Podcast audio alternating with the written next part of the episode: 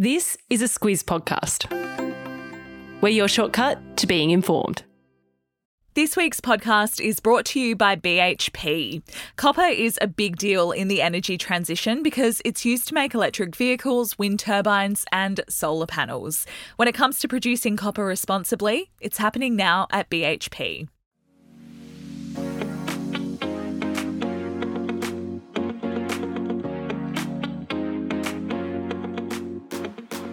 The weekly wrap is the week in news and what's coming up. I'm Kate Watson. And I'm Claire Kimball. We've got rich guys in cowboy hats today, Claire, and we've got some big, big business moves. Yeah, so Sam Altman sacking and return as CEO of OpenAI. Wasn't that a big story this week? And I can't wait to talk about it. But first, we talk about that hostage release announcement and some background on Israeli Prime Minister Benjamin Netanyahu. The most clicked link out of the Squiz Today newsletter this week was to a profile in Vogue, Claire, US Vogue? Yes. About Jeff Bezos and his wife to be, Lauren Sanchez. The link was about the criticism of them donning cowboy hats for their photo shoot. Well, Jeff Bezos, particularly. He, Did she wear one? I can't Yeah, she was very much in this. They were in Texas, like Western, at their ranch in Texas. Yeah, okay. So, yeah, pretty full on Western kind of theme. Mm-hmm. Um, Bezos, because he's got a really sort of shiny head, looks quite interesting in a cowboy hat. interesting being good. Look, I don't mind. Look, your like wear whatever you want. When you're Jeff Bezos, you can wear what you want. He's the richest man in the entire world. He split with his wife sensationally a few years ago. He left Amazon, the company he founded. He's joined the space race, Claire. The woman he was said to be having an affair with when he split from his wife is Lauren Sanchez. Mm, exactly. Isn't that very saucy? saucy. So uh, she is now, of course, his fiance. She's a former entertainment reporter. Um, the interview is just dripping with their lifestyle and wealth oh. and it's a whole other level it's a whole other level like every single word in it has money mm. written all over it. Everything from the designers she's considering for her wedding dress to the fact they both fly helicopters as mm. a hobby to talk of conquering space. It's otherworldly, is how I would put the way that they live. It's worth a read. Yeah, it is. There's one particular scene where he decides to make the margaritas and he doesn't have the salt. And out of nowhere comes the salt fairy. it just appears. oh boy, $170 billion is what he's worth. Mm. So that puts it in perspective. We'll put a link to that article in your episode notes, though we know many of you have actually already read it. Let's move into the biggest story of the week. No surprises that it's the conflict in the Middle East and that four day pause in fighting that's been negotiated. It's a story that kicked off with a report in the Washington Post on Sunday. I was doing the news run on Sunday into Monday, and that As popped do, up, Claire. and it was like, okay, this is going to be a thing this week. Um, it was announced on Wednesday, kicked in on Thursday into Friday. Under the deal, Hamas will release 50 of the hostages taken from Israel on the 7th of October, and Israel will release 150 Palestinian prisoners. That truce took weeks to reach. It was mediated by Qatar and Egypt and agreed by Israel, Hamas, and the United States. That's the nuts and bolts of what we're dealing with there. Of course, this is phase one of hostage releases. There's more than 50 hostages, obviously, still with Hamas. So this is just the start. We'll come back to Qatar because I'm sure many listeners are wondering like I was when I got into this, about their role in all of it. Let's start though with Israeli Prime Minister Benjamin Netanyahu. He's been under a lot of pressure and it's complicated, but the political scene in Israel has been complex for quite a while. We did a shortcut on Benjamin Netanyahu in 2019. He was rolled as prime minister. Oh, he was returned. Was, yeah, election after thing. election. Yeah. yeah. He's been leading, though, um, since then, a far right government. He's been actually in power on and off, but in power for 16, part of 16 years. years. Yeah. yeah. Many say it's the most religious and hardline in Israel's history. And before the 7th of October, he was on trial for corruption. There were big protests against him over changes that his government wanted to make to the way the judiciary runs. Um, he wanted more control over appointments and decision making. And given the situation in Gaza, the domestic political problems have largely been put aside, but Netanyahu's leadership is definitely still in focus. There's a very, very long read uh, in The Guardian this week that's been doing the rounds of our office, and friends have been sending it to me. It's worth sitting down and digesting. We'll put a link to it in your episode notes. It gives really helpful background about Netanyahu. It helps understand the situation a little bit better. His base, and uh, in a way, we'll try and summarize it, I guess, are the religious traditionalists in Israel conservative Jews, Claire. He's staunchly secular, though. He doesn't keep kosher, which means he doesn't observe the strict set of dietary rules in Judaism. It's an interesting and important observation because it's easy to assume this fight is Judaism versus Islam. Yeah, exactly right. But from Netanyahu's side, his views about the Israeli state are more nationalistic than religious. Mm. It's just a good distinction to understand because it is easy to assume what it's all about. But mm. over the years that he's been in power, he has pressed that agenda, that Israeli agenda, over the Palestinian territories over and over again. Yeah, on that, one thing that's angered many Israelis is that he hasn't taken any responsibility or personal responsibility for what occurred on the 7th of October. There are those who say that Netanyahu and his governments have created the conditions for conflict. And as the nation's longest serving leader, he failed to effectively deal with Hamas. That's the accusation. And Kate, this is where we're going to circle back to Qatar. Here we go. so, Qatar is a nation that's on the other side of the Arabian Peninsula, um, but Qatar's carved out this really interesting role for itself in the region as a friend of the West. It's a staunch ally of America, mm. um, but it's kept very close ties with radical groups, including Hamas. And during this period, Qatar has provided hundreds of millions of dollars to Hamas in Gaza. This is over the last few years. Mm. Um, Qatar says that it's aid, that they're trying to help Palestinians, but the money has arguably helped Hamas transform its army. And many in Israel blame Netanyahu for allowing that to happen. Yeah, Netanyahu and his supporters, though, aren't shouldering that blame at all. They say the sole purpose of Hamas is to destroy the state of Israel. And more broadly in the region, it's true that many Arabs have never genuinely accepted the presence of Israel. And that's the other part to all of this. We're going to talk about Saudi Arabia now, who are in the middle geographically of Qatar and Israel. Netanyahu was about to sign an agreement with Saudi Arabia on normalizing relations. Yeah, and in the middle diplomatically as well. Yeah. So some analysts have talked about that as a huge advance in relations in the region if that's to happen. Mm. Um, certainly, analysts talk about Netanyahu going around the Palestinians by making peace with their Arab allies. And mm. certainly in the early days of this conflict, that advance, that discussion between Israel and Saudi Arabia was talked about one of the reasons why Hamas might have struck at this time, that it really didn't want this big, rich Arab supporter like Saudi Arabia having these really strong diplomatic ties to Israel. And then I guess on the other side, people saying that what that would have done is put the cause of the Palestinian people back. And this is where this tension is.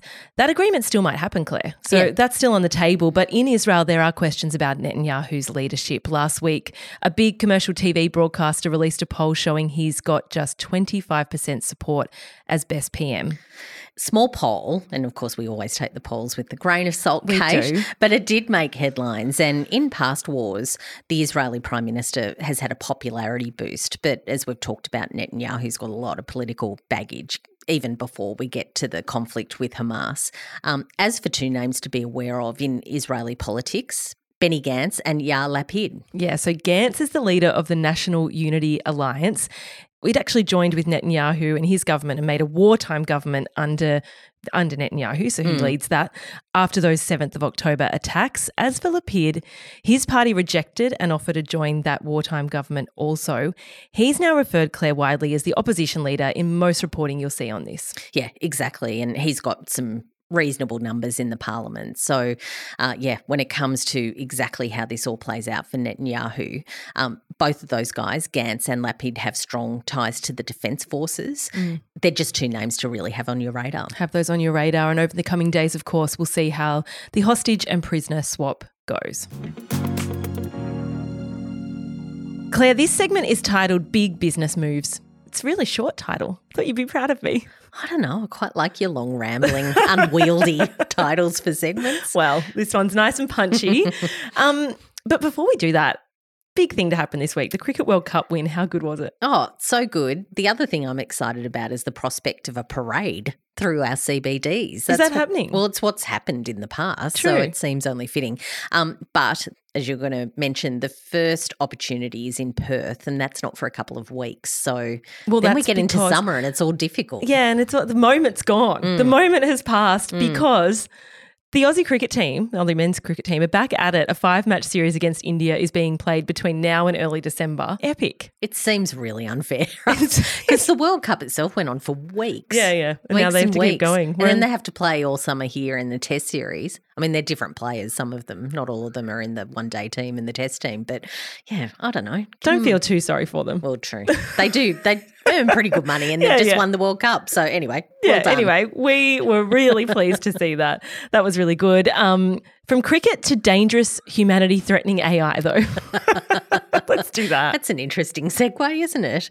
Um, yeah, the dangerous humanity threatening AI. That's a quote about what some people think about what OpenAI is working on. Mm. It's one take on why they dumped the board there, dumped Sam Altman as the CEO this week. Um, that saw five days of chaos. There's that was a headlines headline. galore. Yeah, that was a headline this. I saw, and I think it summed it up well because by the end of the week, he was back in the job, Claire. Yeah, and Alex and I did a shortcut on Sam Altman this week. It's a really good listen. I think I really quite like doing that one. I know Alex did too because he's a bit of a tech head. Mm. Um, the guy at the center of all of this, um, he's a really interesting guy as a doomsday prepper as well as True. someone who does think about existential threats quite deeply. Um, give it a listen. I reckon it's a good one. Yeah, it goes through the history and how we got to where we are now with OpenAI. The reason we're talking about this again is this is a really big story and this is technology that is changing the world. All pervasive. Exactly. Yeah. So um, we'll go into it a bit. Probably the most important part about this story is the corporate structure of OpenAI. Mm. Let's talk about that. I love talking about governance. Okay, let's go. Um, it started as a not for profit parts of it is kind of still not for profit, although we'll see what shakes out now that they've got a new board because the new board will actually shape the mission of the company. Mm. Um, its mission was about this sort of fear of the potential of AI. So, forming a company that would be open and transparent and honest and open source. So, they're actually putting their products out in the open for free for mm. people to look at and stare into. Um, in their words, they wanted to use AI in a way that benefits all humanity. Yeah. And this is why if Sam Altman is familiar to you, you might have got to know him when he spoke at a congressional hearing earlier in the year and really pled with the government to regulate the AI industry. He was front and center of all of that. Back to corporate governments, though, the board was made up of just six people. So Altman, co founder Greg Brockman, and four others. The others all being people with experience and interest in the moral complications of AI. It was those people, though, that rolled Altman. Yeah, and it's pretty complicated. Like it's just so interesting to dive into the reads about this because yeah. these are people who are, are really interesting in and of their own right. We still don't really know what went on, although there have been murmurings about concerns that Altman was really pushing ahead with products the board thought were dangerous and also not communicating too clearly to the board about it, and then also pushing ahead with commercializing too quickly before understanding the ramifications, hence going to Congress and asking for the government to regulate this space. Mm. There's a lot still to shake out, but the extraordinary thing is that he lost support of the board, but not his investors who really see commercial opportunities in all of this. Yeah, and the majority of staff lined up behind him. We'll talk about that in a minute. So, the CEO of Microsoft is who we're talking about, Satya Nadella. We talked about OpenAI being not for profit. But a few years ago, Elon Musk walked away from his involvement with OpenAI. He's got his fingers in everything, mm-hmm. Claire. He was involved in this. He's not anymore. And with it went his money. In order to keep going, OpenAI took on investment.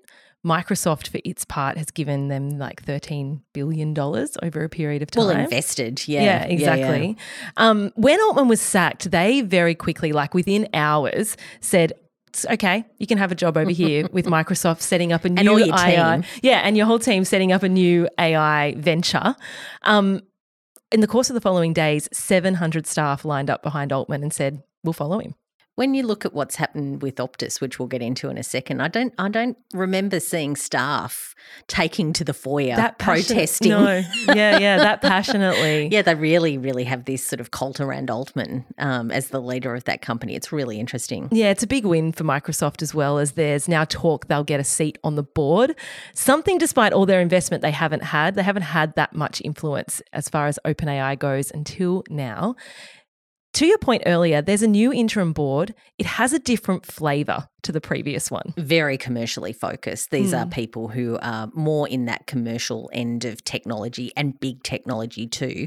Um, we're talking about Salesforce co CEO Bret Taylor, uh, former US Treasury Secretary Larry Summers. He's a bit of a legend when it mm. comes to economics and investment in this space.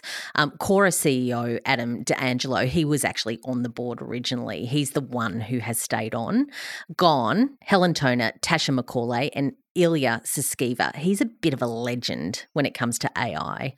He is like the brains behind it. He's the chief scientist. He's like that nerdy guy that's developing all of this stuff. And a sort of co founder with Altman as well. Exactly. Helen Toner, Claire, she's an Aussie. I didn't know that. Yeah, she's an Aussie. Yeah. She's an academic. Um, there had been reports that her and Altman were bickering over a paper she'd written that he saw to be too critical of open AI. Tasha McCauley, as well, an entrepreneur, probably important to note that her and Toner share the tag of being effective altruists, which is an intellectual movement that has warned of the risks that AI could pose to humanity. So that's got real Sam Bankman Fried vibes. Very much so. That's exactly where he was at. I don't know at this junction of AI. Do you want the people who are really worried about what it can do to humanity, or do you want the people who can commercialize it? Well, this is the question. The commentary's now turned to that contrast in leadership, much more business heavy, more board and company experience no women, Claire. Which, if you read about Silicon Valley, seems par for the course, really. and I mean, this is interim, so they will, they have talked about appointing more board members, and we'll see how that all shakes out over the coming days, weeks, months. Let's move on, though, as we have to return home. There's plenty going on in Aussie business, too. You mentioned Kelly Bayer Rosmarin stepping down as CEO of Optus. You took us through the ins and outs of a communication crisis like the one Optus has been through a few weeks ago on the weekly wrap. It seemed inevitable. Yeah, this is the part where I really like the itch that I have around crisis communications. That would be my other life, I think. Would well, you doing. did it for a bit. I kind of did, yeah, in house though. Like yeah. to be a roving crisis communications person would be a lot of fun. Or jo- care, no responsibility. I think, I think, the job offers might come in. well, you can't afford me. Uh, yeah, and look, as someone sort of talked about, Kate, we were talking about it as well. It's kind of crazy how these people are all in until they're out. yeah. Oh, I'm so I'm like 100% committed. Yeah. I like you know this is this is the job. this is the I'm the person to do it until they're I'm not. Absolutely committed to staying the course. Yeah. Um, and we could talk for ages about how this stuff goes down with public figures saying, "Oh no no no, I'm fo- I'm not focusing on myself. I'm doing the thing." Um, with companies, it's different to politics because of the stock exchange rules. Yeah. If you're a listed company, there are certain things that can move the share price. Uh, there are rules about what they call materiality.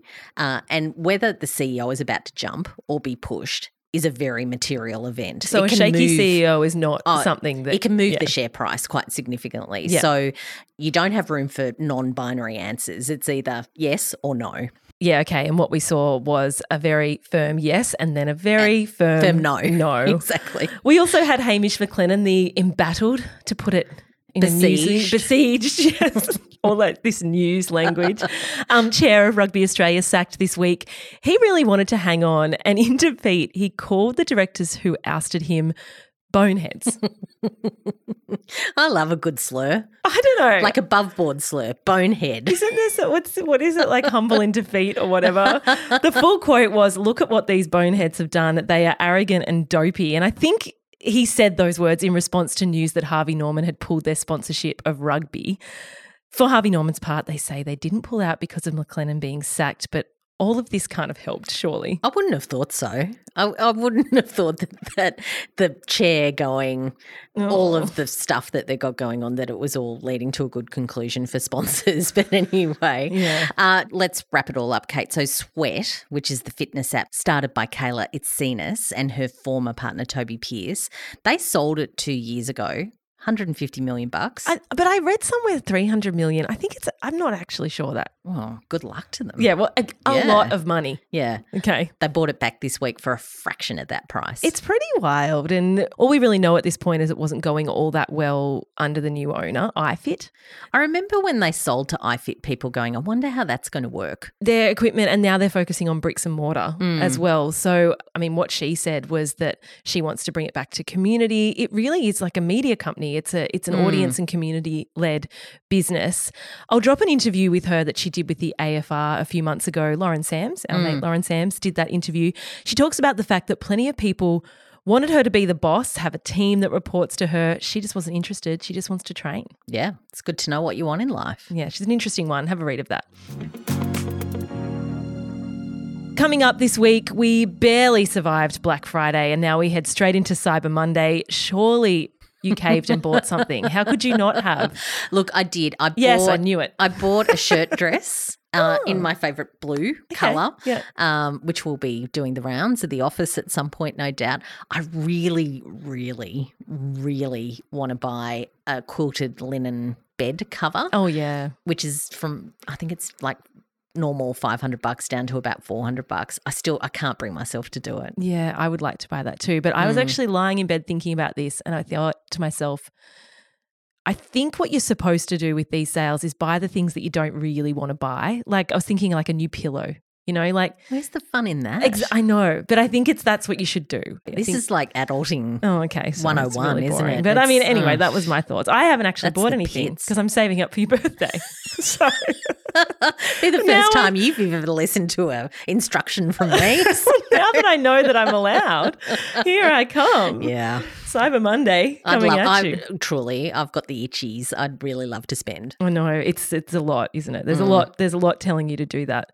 Um, Michelle Bullock, though, telling Wouldn't you not like to do to it, do and we were going to talk about the RBA and inflation and all of that this week, but we figure it will be the thing to talk about ahead of a rates potential rates rise next week. Yeah, and we covered it in Week after. Squiz today on Friday. You We're did. going to be talking about this quite a bit. It's, Yeah. There's this real tension between people like you and me wanting to spend and inflation continuing to go up, and we need to bring inflation down. So stop spending. Yeah. So um, we'll leave that one there.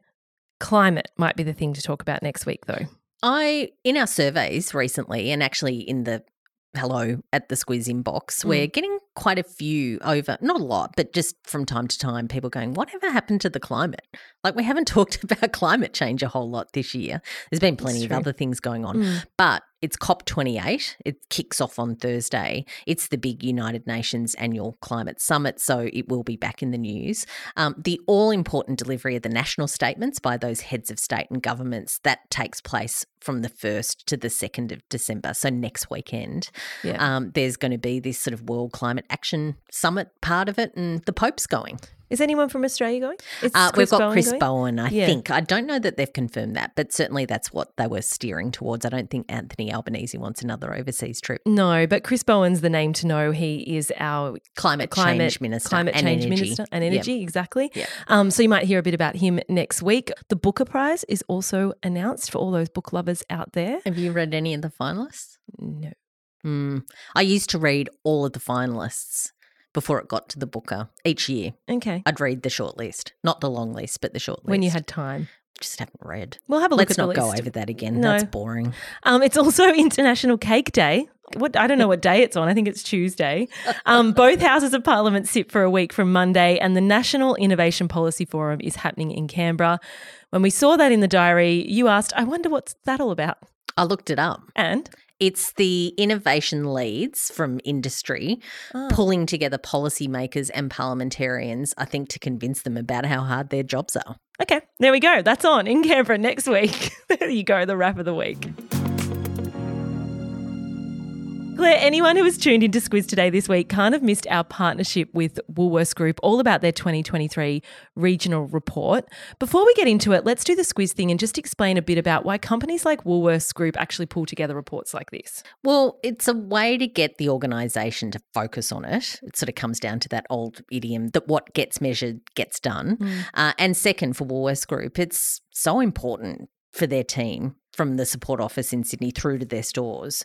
Regional Australia is really important, uh, along with investors and regulators. And they just want to understand how they work with suppliers, customers, team members, many of whom are in regional Australia. Yeah, their business relies on those relationships. We've been talking about the top line stats throughout the week. So today we wanted to pull out a case study from the report. Yeah, always good to have a tangible example about what it all means. And we've chosen Townsville, Kate, that great Queensland hub. Mm-hmm. Woolworths Group has 14 stores across Townsville. They employ 1,700 people, which accounts for nearly 15% of all the workers in the retail trade in that region. And retail is a big deal. It's the fourth largest industry in Townsville. Claire, 55% of those Woolworths Group employees in the Townsville region are women. They also have a distribution centre which has over 70 jobs for highly skilled logistics workers. Yeah, and it's important to note that these are highly skilled jobs and it means that those employees are well paid. I think I read in the report that they were 43% above the average income in the area. So, by having this workforce based in Townsville, they're likely to inject much of that back into that regional economy. For more case studies like this one and plenty more about the work Woolworths Group does in our region, a link to the report is in your episode notes. Squiz recommends, Claire. I watched Evacuation. Solid recommendation from you last week. I'm glad you enjoyed that. It is really good.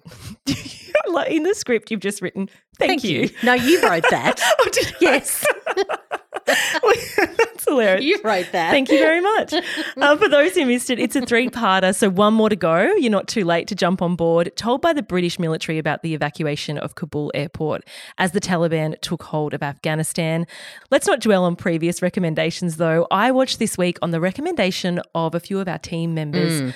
It's about Diana Nyad, the first and to date the only person to swim 110 miles, and I'm not sure what that is in kilometers, but a really long way from Cuba to the US without the use of a shark cage. She was 64. It was her fifth attempt, Claire. She succeeded in doing that in 2013. You haven't watched it yet. Haven't watched it yet. Can't wait. Can't wait. Susie Maroney actually did it with a shark cage, and she's an Aussie, and that yeah, was the yeah. whole thing. Of course, but, yeah, I remember when she did that actually. Yeah, yeah. but um, really, really great movie. Other than that, if you missed the glossy Good Weekend interview with our treasurer, that's worth a read. Yeah, Jim Chalmers, he's a pretty interesting fella. Mm. He's a teetotaler. He's a young guy. He's got a young family. Lots to do and potentially a rival for our Prime Minister Anthony Albanese when it comes to the leadership structure. So, a good guy to know a bit more about. Yeah, the theme of that interview being that he doesn't do moderation. So, to your point about not drinking, he mm. used to drink. Mm. And he, I like this quote kind of sums it up I'm always going 100 miles an hour. If I eat a piece of chocolate, I eat a block of chocolate if I want to work in politics, I want to be the treasurer slash prime minister. slash prime minister, yeah. if I want to go for a run, I want to run 20 kilometers. So there you go. That's a summing up of what he said about himself, but we'll pop a link to that in your episode notes as well. Squiz Press this week is that in two weeks' time, so two Saturdays from now, Weekly Wrap will have a new home. It'll have a new home. It's going to be available on the newly named podcast feed News Club. Yeah, and the reason we're going to make you go through all the hassle of finding this podcast on another feed is because we're going to be doing more shows, Claire, in 2024, you and I, yep. and a few others from the team. And one of those shows will be called News Club. Yeah, and we'll tell you more about that because, you know, just start thinking about it, Squizzes. News Club sounds yeah. like a lot of fun, I reckon. um, we'll tell you more about that over the coming weeks. But all you need to know for now is that from next week, the weekly wrap will be available on this News Club channel. Yeah, and we'll tell you how to go there, how to follow it, all of that. But it's just an early heads up um, that that no one likes happening. to be surprised at this time of year, don't, so we'll yeah, make we don't want to shock you. you. too much. Yeah. Exactly. Thanks for listening to this episode of the Weekly Wrap. Your feedback's always welcome. Hello at thesquiz.com.au or via Spotify if that's where you're listening. If you like the podcast, leave us a review on Apple, and we'll chat to you next Saturday.